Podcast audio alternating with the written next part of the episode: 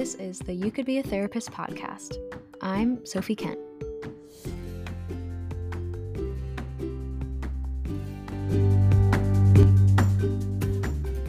Really, the point is just to share your journey, and, and I know your journey, which is awesome because we've been friends for so long. Yeah.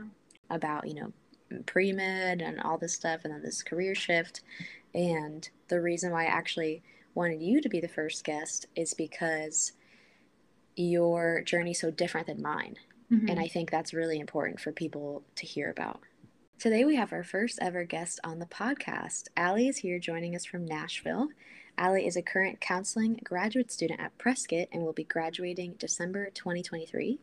Ali and I met in high school and have been friends for eight or almost nine years at this point, uh, which makes it extra special for her to be our first guest. Thank you for being here, Ali. Hello, thanks for having me.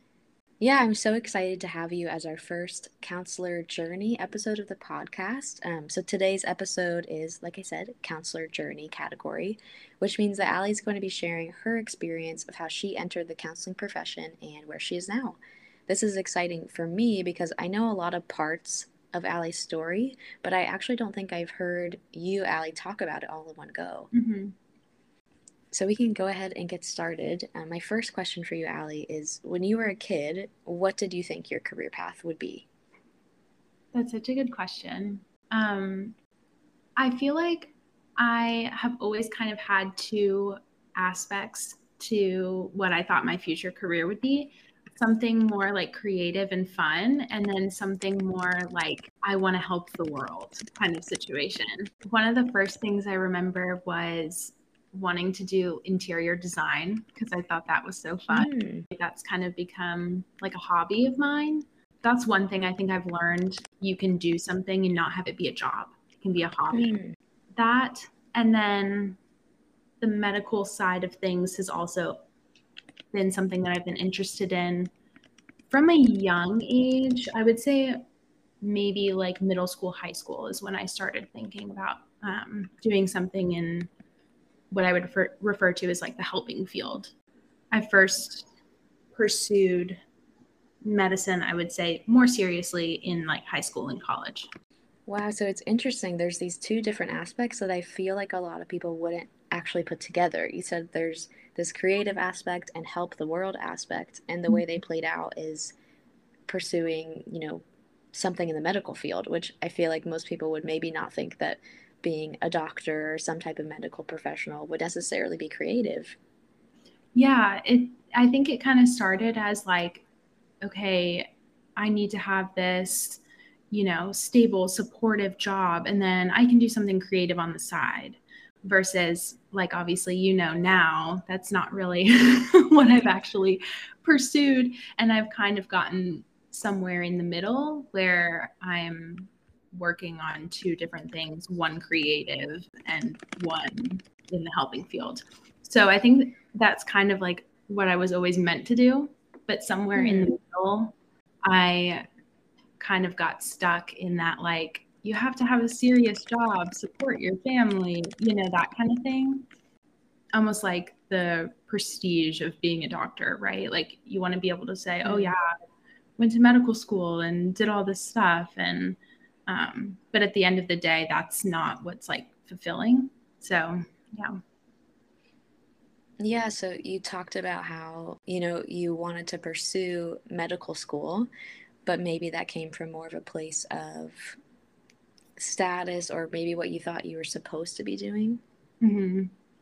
Yeah, I think um, growing up, my parents both work my mom was a stay at home mom when I was younger.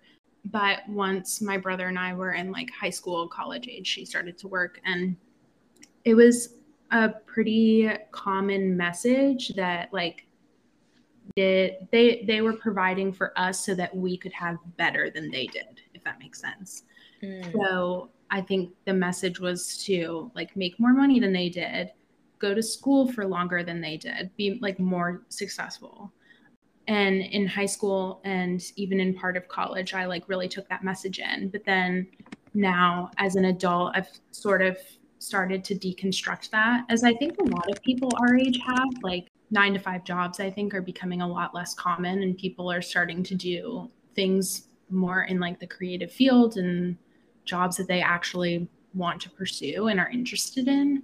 So, yeah. Yeah, you said that you took that message really seriously in high school and college. What did that look like for you as you began to take more seriously this this medical school dream and that sense of, you know, I need to do this to be better than my parents or maybe live up to their expectations? Mm-hmm. A lot of it was just getting involved in that field. So, like shadowing, volunteering in any way that I could. A lot of jobs at that age in the medical field are not paid or are not paid well. mm. So, um, yeah, it was a lot of shadowing, a lot of volunteering, and just sort of trying to get more information on what it looked like to enter that field going into college. It sounds like you were really in it. You know, you were taking the classes in college, you were volunteering with your free time.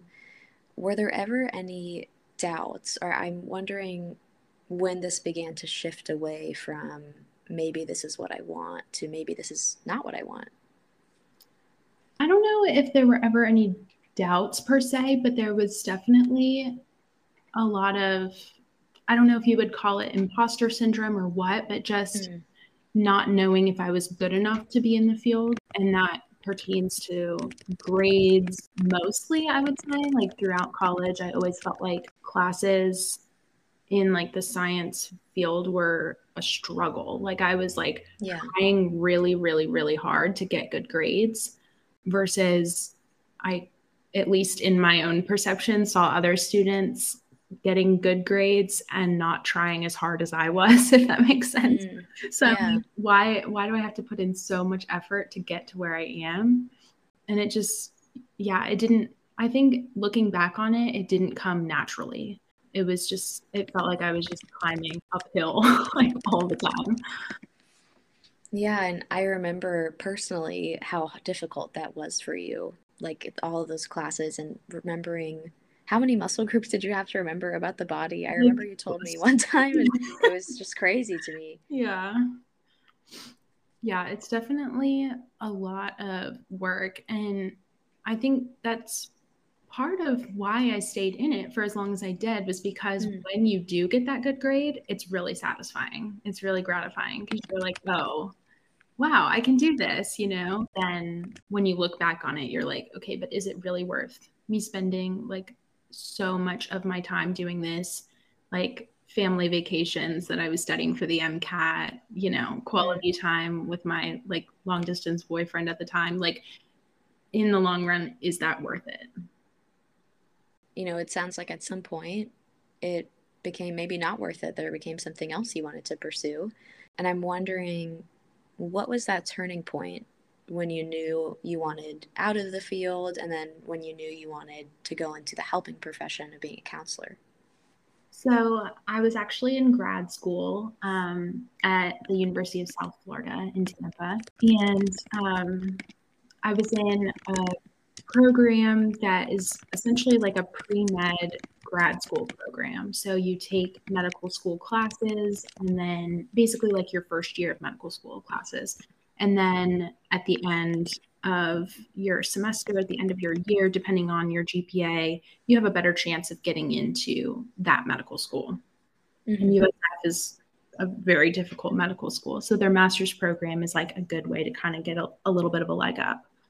Um, so I was in that program and I was also working as a scribe. And um, I was. Can you just describe scribe for a second? Because yes. I feel like a lot of people won't know what that is. I didn't when I yeah. when I first learned about your job. Yeah. So I, w- I was working as a scribe, which is um, basically like someone who takes notes for the doctor when they're in the medical room. Um, I was working in an ICU, so a lot of times that just looked like writing down like the status of the patient. So they would come in and do a physical exam as far as like, you know, their heart rate, their blood pressure, their oxygen, um, and then also their physical appearance too. So just like different things that were going on.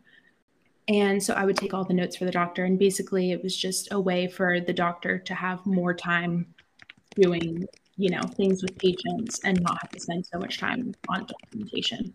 So I was doing that and in grad school, which was a lot in and of itself. But then yeah. the pandemic hit. mm. And then, you know, I went from working like a little part time job to working like 70 hours a week and it was a lot.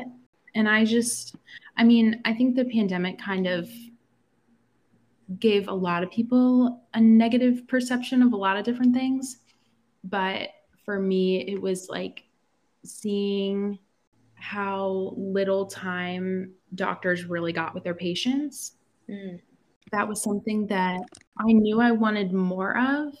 And at the same time, I was in this grad school program and like doing well, but the same kind of thing as undergrad, right? Where I'm like struggling and like trying so hard to like get A's and B's. And it's like so difficult.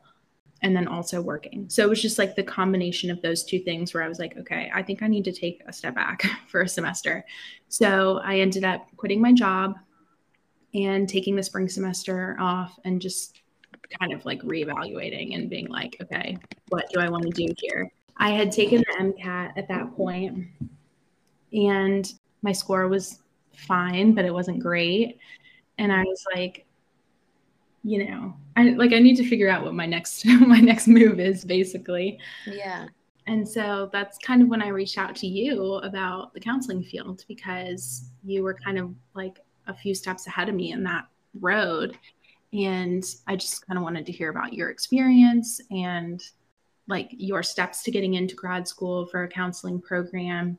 I was really unfamiliar. I was like, what is the difference between psychology and counseling? Like, do I need mm-hmm. a master's program, a PhD program? Like, what, where, where do I go?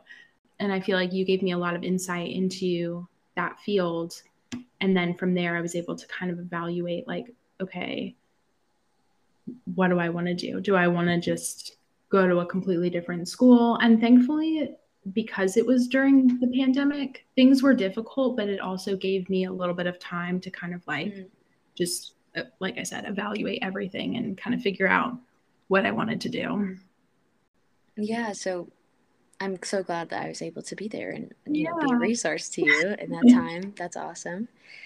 It it sounds like really seeing how little the time the doctors get with their patients was one of the really big things that made you pause. Mm-hmm. When you began to explore, you know, this other field and maybe being a counselor, you had this semester off and this space to really think about what you wanted. What was it like to reconsider this dream you had always had and maybe pursue something new? It was overwhelming. I won't lie. Um, it was a it was a big step, especially because, like I said, I had been thinking about this since like high school, right? So that's a total of like eight years that I had been saying to myself, like, okay, this is what I'm going to do. And so to just completely change that was, it was overwhelming at first, for sure. I think it was at least a little bit reassuring that it was still within like that helping field, right? So it's not like I was, you know, I know some people who started medical school and were like, oh, I don't like this, and then decided to become a lawyer. Like that is mm-hmm. mind blowing to me. Um, so at least it was still within that like helping medical field, but it was just sort of a step in a different direction. I think that helped a lot yeah, it was still going towards this original goal that you had of helping the world. Mm-hmm. It just looked different than what you had always planned for it to look like. Right. What were some challenges you faced with that transition?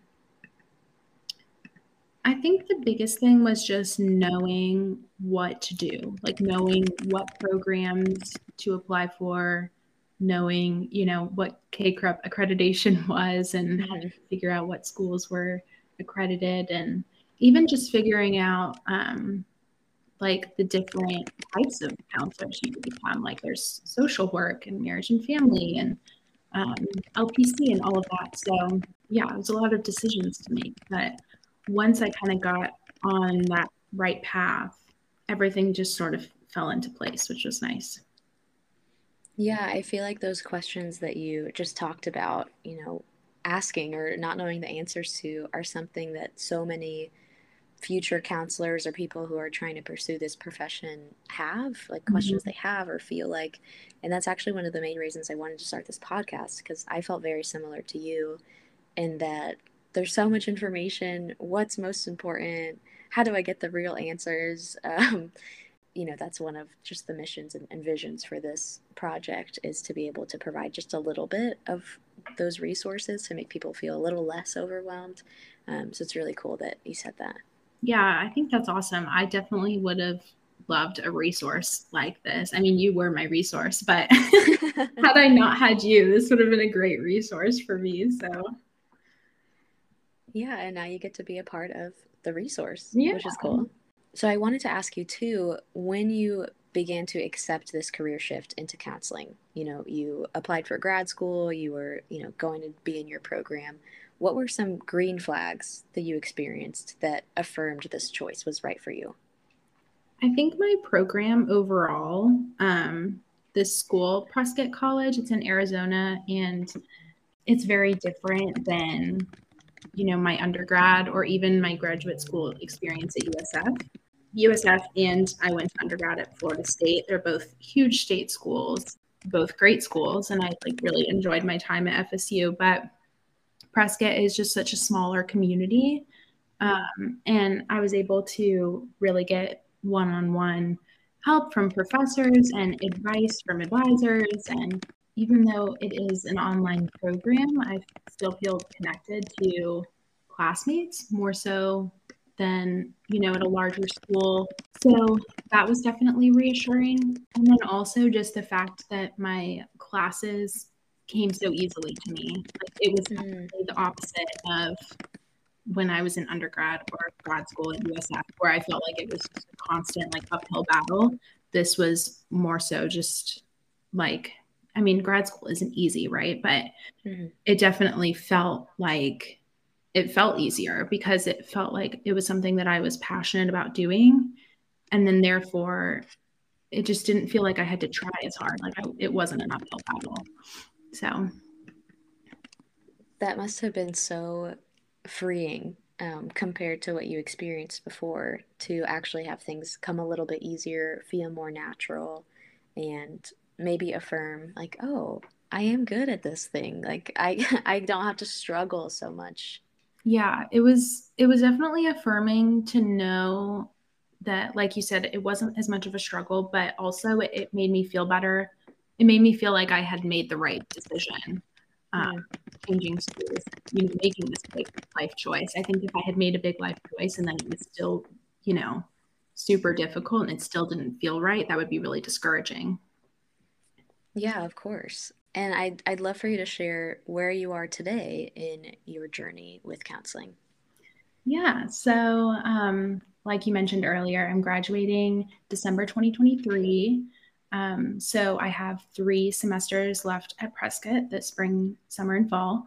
And I'm starting my spring semester. Um, I'm doing my practicum. So mm. I'll be starting that soon. I have training in like a couple weeks here. So I'm excited for that. And then hopefully I'll be doing my internship at the same place. So yeah, it's a it's a huge facility for basically everything mm-hmm. families, individuals, couples, kids, adolescents. So it'll be a good experience for me to kind of have a, a wide range of clients and different things to see and learn from. Yeah, I'm so excited for you to start your practicum and be working with clients. Yeah, it's just such a privilege to be let into the room with yeah. people who are going through really personal and sometimes a lot of times difficult things and to be trusted with that information and it's just unlike anything else i think and so i'm really excited for you to get to experience that and, and help people thanks yeah i'm excited too so to wrap up our show for today I would love to hear from you and what you would say to someone who's maybe pursued another career path and now they're considering or interested in counseling as their profession instead of what they had been pursuing. Similar to your story, right? Like, what would you say to that person or maybe the younger version of yourself? Yeah. I think the biggest thing for me was it's it's better to start now than later, you know? So if you're thinking about something, just taking small steps to like looking into grad schools or looking into programs seeing what the requirements are, things like that. Like for me, I was like, if this is something I'm considering, I would much rather consider it now than when I'm done with medical school and have like a ton of student loan debt, you know? Yeah. So I'm like, okay, better, better, you know, sooner than later. But I think the biggest thing is just to not be afraid to do it and do what feels right for you and like really listen, like listen and reflect with yourself and not, you know, outside voices or even like your own misconception of what you think you need to be doing. Just do what feels right. Yeah, I love that. That encouragement to just start now. It's mm-hmm. never too late.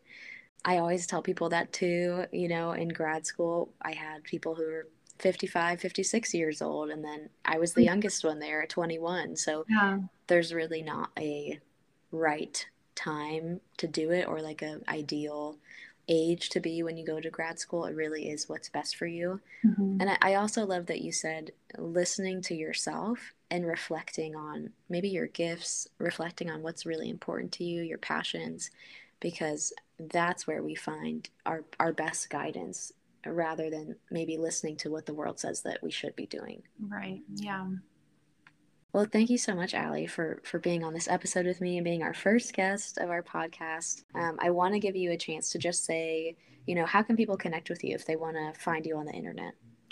So um, I'm most active on Instagram, I would say. Um, my username is just my name, Ali McGary. Awesome. Um, well, we will see you again soon. Thank you so much.